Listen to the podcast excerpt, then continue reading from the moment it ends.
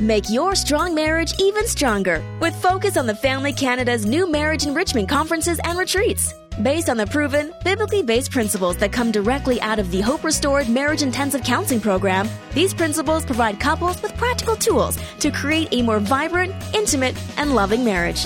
For registration details, call 1 833 to Enrich or visit enrichyourmarriage.ca. That's 1 833 to Enrich or visit enrichyourmarriage.ca. I set out as my goal to have people like me, to have people think I'm wonder- Miss Wonderful, and I got disappointed all the time. But as, if my goal now is to walk so closely with the Lord that I'm getting my marching orders from Him and I'm getting my approval from Him, it really doesn't matter. That's Karen Ehman, and if you frequently find yourself taking on too much at work or at church, I hope you'll stay with us for an encouraging conversation. This is Focus on the Family with Jim Daly, and I'm John Fuller. Thanks for joining us. Uh, John, one of the most challenging passages in the Bible is the Sermon on the Mount. Uh, that's found in the book of Matthew in chapter 5. And Jesus says it's not enough to look good on the outside like the Pharisees would do, right? They judge people by their mm-hmm. exterior. Right. Uh, God cares about the heart, and He said it's about the heart. Uh, Colossians 3:23 says, "Whatever you do, work heartily for the Lord and not for men." Sometimes that's hard to figure out, right? Because the Lord wants us to uh, show hospitality to people, bring people in, be kind to them, etc. And that's all good. But the bottom line is motive matters. Mm-hmm. Are you working to please people or to please God? And maybe you felt guilty for saying no to a friend, uh, maybe someone you want to keep a relationship with, so you agree to add just another task or two to an already really full schedule. And maybe you're known as the mom who can juggle everything seamlessly, and one more thing isn't going to put you over the top, so they keep asking you. Mm-hmm. It, it, can be so easy to fall into those patterns of people pleasing, and our guest today is going to equip you to handle that in a far healthier way. Yeah, I'm really looking forward to the conversation with Karen Ehman, who is a speaker with Proverbs 31 Ministries and a best selling author uh, the foundation of our conversation today is a book that Karen has written called When Making Others Happy is Making You Miserable How to Break the Pattern of People Pleasing and Confidently Live Your Life. We've got copies of that here at the ministry. Uh, give us a call, 800, the letter A in the word family, or stop by focusonthefamily.ca. Karen, welcome back to Focus. Thanks so much for having me back. So good to have you. Uh, you call yourself a recovering people pleaser. Uh, when did you realize that people pleasing was causing you to be miserable? About four years ago in the summer, I had a, a real wake up call that people pleasing was a prison and I was locked tight inside, and I did not know who had the key. Wow. How, how to get out. It was a lot of little yeses and little decisions and ways of behaving for decades that had really landed me in a spot where it was starting to affect me. The, the people pleasing ways in my life were starting to affect me physically. I was not being able to sleep well. I had a left eye that wouldn't stop twitching. Wow. I, yeah. It, I was pretty majorly stressed out, and um, I kind of hit a wall one day. How did you connect all those dots to people pleasing, though? Well, it started with actually a phone call with my very best friend from college who asked me to do a pretty simple thing. She wanted her son, who was going to be doing an internship, to stay a couple nights at our house because it was up near our neck of the woods, an hour and a half from where she lived. And sometimes during the week, he would need to work really late and then open early the next morning. And she wanted to know if he could just crash at our house. And without even thinking about it, because I'm a yes girl, I'm just like, oh, yeah, sure, no problem. But everything within me was like, I don't think I can do this. My dad had just died. We just moved to a new town. I had a lot of things on my plate. My first child had just gotten married. I was learning the mother in law thing, just all of these things. And when I hung up that phone, I knew that I had said the wrong word. Huh. But I'm just so used to just meeting everybody's needs. And I went out to the back of our property. I sat down in a chair and I just started to cry. Oh. And I thought, this is the tipping point. I, I've got to stop this. I've got to stop it. So it led to what I call a season of necessary and no for that whole summer. I just decided that I was to do only what was necessary for my family, my home, and my job, my ministry, and just say no to everything else. Did people react to that? That were used to you saying yes? Were they like, "Oh, what's up with her?" Hmm. Some people took it well. I had been serving, over serving because we're supposed to serve, but I've been over serving like in my church and community for decades. And some people were like, yeah, I kind of thought maybe you need a little break. Some people did not take it well. Some people who were used to me putting out their fires and helping them get their stuff done. And I thought they were my friends because they were my friends, but they were my friends because, hey, go to Karen. She loves to help people and she loves to get stuff done. It's a lethal combination for Yeah. people pleaser. But the people who were my true friends, my best friend um, from college, this yes that had sent me over the edge, they understood. She was Jesus to me when I called her and said, "You know what? I need to back out of what I just said I was going to do for the next three months." And I cried and I told her, and she said, "I care more about you and your mental health and your capacity.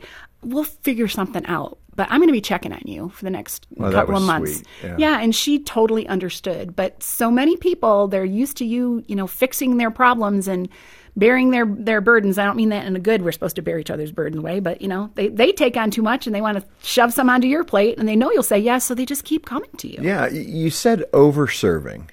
Some people would say, well, that makes you a really good Christian if you're over serving. I mean, what do you, what's that definition? Are you, you know, you're closer to Jesus if you over serve because he served a lot of people. Well, it might look like we're closer to Jesus because we're overserving, but we've got to kind of peel back the layers and say, why are we serving? Why are we signing up to do everything from teaching a Bible study to having the youth group over to making the toddler cookies for the, the, their class, whatever? Why are we doing it? Are we doing it because we have the capacity and we feel the Lord calling us to do it? Or is there a deeper motive? Are we doing it you know, to win the approval of the pastor and the staff, or to be the you know elected homecoming queen of all the church ladies. Because boy, you know, she sure serves in everything. What is our motive? Are Yeah. we are we saying yes because we know that other person wants us to say yes, or because we really feel God's called us to serve in this area? Well, and that was Galatians 1:10, correct? That's what caught your attention was what? What does that scripture say? It talks about um, am I now trying to win the approval of God or of humans? Am I trying to please people? And if I'm trying to please people, I'm not a servant of God. And that, that word please in the original Greek is very interesting to me. It means to perform an action in order to win the approval, affection, or attention of another person. So their approval, you want them to like you. Their affection, you want them to love you. Or their attention, you just want them to notice you. And so if we're making decisions and saying yes to things just because we want someone to like, love, or notice us, not because we're doing it as unto the Lord. You mentioned Colossians 3:23, you know, work as though we're working for the Lord. If we're not doing it for the Lord, we're doing it to get a response from someone or to prevent a response, like we don't want to tick them off. We're doing it for the wrong motive. How, how do you? I mean, sometimes you're blind to that. You're not even aware of what that motive is. Is there a way you can go through a quick checklist? Why am I doing this? Why am I reacting this way? Why am I saying yes to this? Is it for that person or for me to look good in front of that person versus I'm doing this for the Lord? How did you start sorting that out? It might sound silly, but my first step in kind of untangling all of this was to not answer right away because it's just a knee jerk, you know, blink response. Yes, sure, I'll do it. Yes, because we're so used to saying yes. So all the time now, I say, I can't answer you today. Let me know what what your request is, what it all entails. I'm going to think about it and I'm going to pray about it. I'll get back to you within 24 hours. That's and really if good. you need the answer right now, the answer is no. Yeah, that's good. That's really good. Um, early in ministry, you weren't happy unless you had 100% positive feedback. I guess five stars would be the way to see it now. You got your, your five stars. Why was that important? I think I get it, but asking the obvious question is that an indicator of a people pleaser? You Yeah. want that good response, that five star rating? Yeah, we want we want to be known as confident and competent and capable, compassionate, whatever. We have these this image we're trying to keep up. And if someone comes along and doesn't kind of agree with us that we're all of those things, I remember being at a conference once where they gave you feedback on your talk afterwards. The attendees filled out this little form, and there were 67 comments. 66 of them were positive, but there was one person.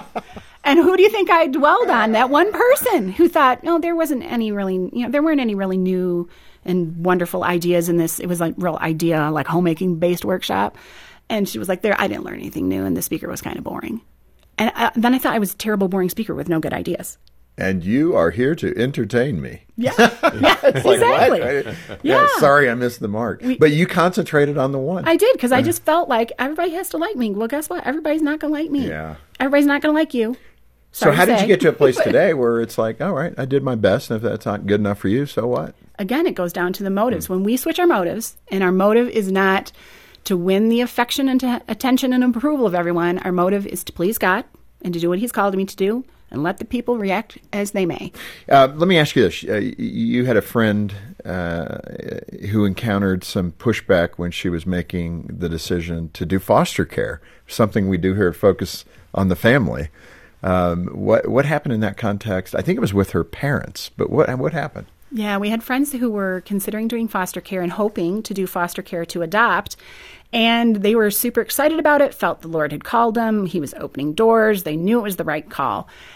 But when they told it to some of their extended family members, they were met with an icy cold response and a lot of, well, have you thought about this and have you thought about that? And even this kind of, oh, those aren't going to be real grandchildren like Right. our other biological grandchildren. I mean, I mean, we'll be kind to them or whatever. But you know, they, you, you could just tell that they weren't going to be completely accepted if they did end up adopting them, and it crushed my friend. Hmm. It crushed her. She was just devastated, and it made her and her husband almost rethink the decision because it wasn't going to be, you know, met with this warm, happy, welcome to the family kind of response. But a few weeks later, when I had lunch with her again, her demeanor had completely changed. She seemed confident they were moving forward, and she didn't care any longer what other people thought. And I said, What changed for you? And she said, You know, one day I just realized I don't need those people, I don't need their permission to do God's will. If God is calling me to do this, I'm going to do it. Hmm. Because you That's see, the, really the flip side of people pleasing, it, one side of people pleasing is we say yes and we do things in order to please people. But the other side of it is we don't say yes to God sometimes because we're afraid of the response of other people. But we don't need other people's permission to do God's will. Boy, think of so many men and women over history that if they listened to people over what God was telling them, how much would have been lost hmm. in terms of the impact that God has made through people, right? Because you'd shrink back, can't do it, don't want to do it, won't adopt, won't help a child come to Christ because I don't want to get engaged. It's messy, and my parents or my extended family don't want me to do that. Think of that. That's amazing. You've identified, and this is really good, and I want to make sure we get into this today. You've identified uh, several types of people who try to call the shots. First, uh, pushers. I mean, we're not talking in a drug context, but you talk about these people as pushers. Who are the pushers around us that overextend us? Pushers, they're those strong, assertive, controlling, manipulative almost people. Pushers push and they get their way by stomping their foot. And you just, you know, you want to go with the program and not make them mad at you, so you just give in and you go along and you do what they say. And in that context, I mean, what are what's some ways to defend against the pusher? Well, it's hard. These are the ones I have uh, the most trouble with sometimes, especially I was raised by a pusher. My dad. So dad this would be your Achilles heel Yeah, when it comes yeah, to people yeah. pleasing, the pusher. Yeah, my dad was a pusher, and um, he was in a good way. Like he pushed me in a good way, but then other times it was like, boy, when he said jump, I said how how high, and I did it because you know I didn't want to get hit. He was abusive. Now, the end of his life, he came back to the Lord, was a wonderful grandpa to my children. They know nothing else. But back when I was a child, you know, I was afraid I was going to make him mad, and so I did what he said, and he would push to get his way. And it's it's hard sometimes because we're afraid of the response when we do push back you know, but we have to learn to stand up for ourselves with pushers. Yeah, that's really good. And again, that's just a really super assertive person who demands things their way. And that could be that could be in the family or outside the family. Coworkers can be like Yes. that. So, uh, two more types of controlling people are pouters and guilt bombers. As I was talking to Jean about this, I, I think we saw these two as very closely related: the pouter and the guilt bomber, because the pouter can load you up with guilt about how you're not meeting their need. It makes them pout. so, distinguish the pouter and the guilt bomber. So the pusher stomps their foot to get their way. The pouter doesn't stomp their foot, they drop their smile. And you've disappointed, you've made them sad.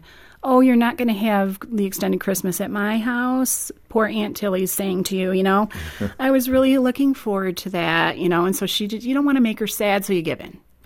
Um, the guilt bombers, they kind of sometimes they're they're tugging at your heartstrings. They're making you feel sta- sad. Other times they make you feel like you owe them something. Like we're we got to be even here. You know, I've I've run carpool so many times. It's your turn, and they know how to just kind of guilt you and make you feel like I don't know you have more money than them, so you should pay for the meal. You know, it's not always the sadness tugging Right. the heartstrings. It can be that. More like a scorecard. yeah, exactly. That's interesting. Yeah, I yeah I think Jean felt this is where she's vulnerable as a people pleaser is in that guilt bomber, and uh, you know I think she feels vulnerable to that because sometimes for her it makes sense. What they're saying isn't actually untrue, um, and therefore they hook her in, and she would make sure that I would say and want to make sure that I would say that she's well along in her overcoming her uh, people pleaser um, situation. She's grown up since her teenage years and 20 somethings. Uh, you worked with someone for years you called a maximizer. And so, what, what's the maximizer? It sounds positive. So a me first maximizer, actually, that's what I call them, is a me first maximizer. They are these strategic people that on the surface they seem like they're they're getting along and they're they're helpful and they're friendly, but whenever there's a situation where somebody's going to get the shorter end of the stick, they always make sure that's not them. It's not them. and and even if the exact same situation plays out three weeks later and they're in a different spot where okay now if that was fair back then on that they should be getting the shorter end of the stick no no no somehow they can Give they me can an example of that because I want people to make sure they understand. Okay, that. so I'll give you a really simple example. Back in the day when there was call waiting, I have a person in my life who's a big me first maximizer. And one day they called me and I was um, talking to them, ch- chatting away, and another call came in and I said, Hang on a second, I've got to see who this is and take this call. And so I clicked over and took the call for just a second and hopped back on. And that person just let me have it and said, I cannot believe that you just put me on hold to take another call. That is so rude. How rude of you. And I said, oh, I'm sorry. I'm sorry. And I thought, I'm never going to do that again. Fast forward two weeks later.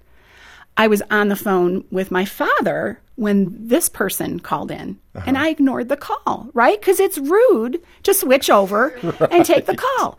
Well, when I was done with my father, I called that person back, and they let me have it. the same person. That same person, they said, Why didn't you pick up? And I said, Well, I was on the phone with my dad. Well, you could have picked up and, and at least told me you were. I said, Wait a minute. Two weeks ago, you said that that was rude, you know? So everything changes depending on where they are. How in did the they respond to that though? Uh, oh, you're wet. I never said that. You're all wet. I never said that, but they did. But so they just, wherever they are in the situation, things go down their way. But if the situation changes, they don't think that first one was was fair because no, oh, no, no, wait a minute. Now that they're over here, they're going to rework things to always go down their way. This Focus on the Family broadcast will continue in just a moment. Are you facing challenges as you raise your kids? Have questions about conflict in marriage? For generations, Focus on the Family Canada has been giving trusted guidance to nearly any topic families are facing, and it's all available on our free app. Explore a huge library of broadcasts from well known speakers who cover everything from growing in your faith to dealing with mental health challenges. Search for Focus on the Family Canada in your App Store and start exploring all the resources available to you for free. What do mums love about Focus on the Family's Clubhouse magazine? I love watching her have so much fun, and I know that every page is pointing her to the Lord. I love that my son teaches me about Jesus from what he learned in Clubhouse magazine. I love watching them get all excited when they run to the mailbox each month. To order your magazine subscription to Clubhouse or Clubhouse Junior, please visit us at clubhousemagazine.ca. That's clubhousemagazine.ca. Hi, I'm Chris. Did you know that the Odyssey Adventure Club is now available around the world? Listeners in more than 200 countries can access every Adventures in Odyssey episode wherever they are. The club is a great way to put faith into action, too, because a portion of every membership goes directly to people sharing the love of Jesus. Now, wherever you live, from Afghanistan to Zimbabwe, you can join the club today at oaclub.org.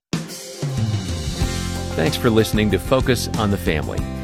Let's resume now with the balance of today's programming. Karen, you were uh, struck by something your pastor uh, pointed out about people pleasing. It's good that he was talking about it, actually, because this can be a really unhealthy thing. Yes, even in churches, maybe especially in churches, because we're expected to behave a certain way. And if you say no to something, that could be frowned upon. Um, what did he teach you about people pleasing? Well, it was in the middle of a sermon I was rather enjoying when all of a sudden he kind of wandered on this little tangent. And he just made this simple statement. He said, People pleasers often lie.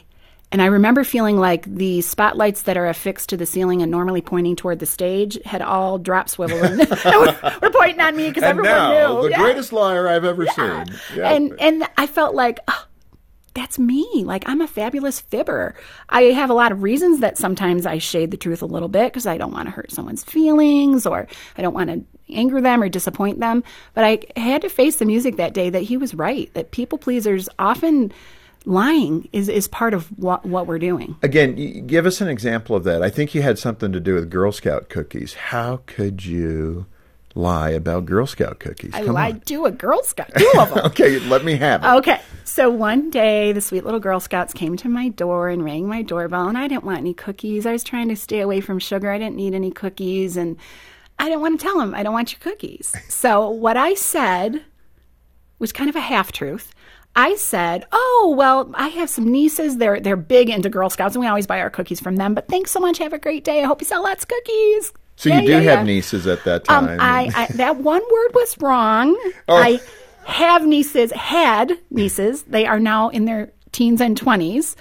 That I didn't. I said that they're they're they're big into Girl Scouts. Well, they were big into Girl Scouts, and we did always buy our cookies from them. It was past tense though. Oh, okay. It was like 10 Girl- years ago. Not Girl Scouts anymore. Like you know, five ten years ago, I bought them. But I made it sound like I was very strategic and made it sound like I was still buying cookies from them yes. but I wasn't. And it was a half truth. Yeah. But as we've told our kids often, a half truth is still a whole lie. yeah, no, that's really good. They should come to our door because we'll buy like 20 boxes of I'll send 'em your Thin way. Mints or whatever it is. We'll post your address online, Jim. Well, and I thought, why? no, let's not do that. And I thought, why didn't I just tell the? Why didn't I say, "Oh, you guys, I'm really trying to stay away from sugar. You, you guys are so cute. You remind me of my nieces back in the day, but I just really don't need any cookies. But here's a five dollar donation." Why didn't I do that? Why didn't I just be honest? That's true. But I just got caught in the oh, oh, oh, and then I just told a half truth. you know that it does kind of go back to that pleasing God, pleasing man thing, that prevarication, uh, which means just kind of sliding a half truth, right? So it's not the full truth, but it's close enough to the truth that you can accept it. But that's what you're saying. Just tell them, yeah, I really don't want your cookies. Right, you're right. great. I love you. You're a wonderful little girl, but I don't want your cookies. It's hard to do. It is, and it, it takes a little explaining. Like we just need to really say out loud what we're thinking. Like you all are adorable. I hope you sell a ton of cookies, but I just don't need cookies today. So I'm sorry. I wish I did, but I don't. What are those go to statements that we can be more honest and direct with? I think we need to just have some things in our mind ready and an arsenal to kind of start the sentence, and then maybe we can finish it. It'll get us on the way to telling the truth. Like, hmm. hey, you know, I really kind of fear telling the truth to you right now because I love you. You're my friend. I don't want to disappoint you, but I know I need to be honest. 'Cause So if I- start with that. Yeah, if That's I were good. In, if I were in your shoes, I would want you to tell me the truth. So announce it. Don't over-explain it. I'm I'm the queen of over-explaining. You don't owe everybody an excuse and all the background. Just say, you know, I've really thought and prayed about it. The answer is no. When you give a lot of detail, then there might be a pushback. Uh, Well, we can take care of that that hurdle. I Yes. mean, there are salespeople out there, and I mean that in a kind way, in relationships who, uh, yeah, but Karen, I can help you with that. So if we get rid of that hurdle and that hurdle, so you're saying just keep it simple. Yeah. When you over explain, you're giving them targets to shoot at. This just happened to me the other day. Somebody wanted me to endorse their book. I don't know this person. I've never heard of this person. And I should have just said a polite no. But instead, I said, Oh, I'm just really busy. And I see you're sending it digitally. I would need a hard copy. And I see you need it in two weeks. I don't have time. So what did they do? They said, "We'll send you a hard copy. We'll give you extra time," and they shot it all down. I over-explained. I should have just said, "I'm so sorry. I, my heart wishes I could say yes, but I'm going to have to say no." Karen, before we get out today, I want to make sure that people um, have some appropriate, um, healthy weapons to combat the personality types that you talked about. I think just being able to categorize those is really helpful. Uh, back to the pusher, etc. So i if you can identify where that weakness is for you as a you know, as a somewhat people pleaser. The other thing that's so funny with people pleasers, and I can tend to be one too, we get very offended being called a people pleaser. That really strikes us in a way that, uh, you know, wow, no, I'm not that. But we really can be. Everybody has the potential to be a people pleaser, and not all of it is bad, correct? Right, right. And in that context, what can you do to build a healthy, appropriate wall, if I could say it that way, mm-hmm. to protect you and your family even from the pusher mentality? I think having some go to statements that you're going to say when they ask you something.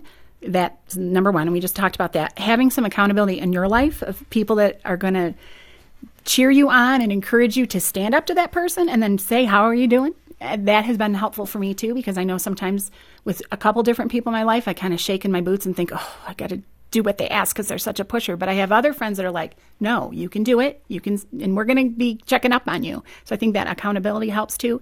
And then I've actually found that pushers, they respect you when you push back.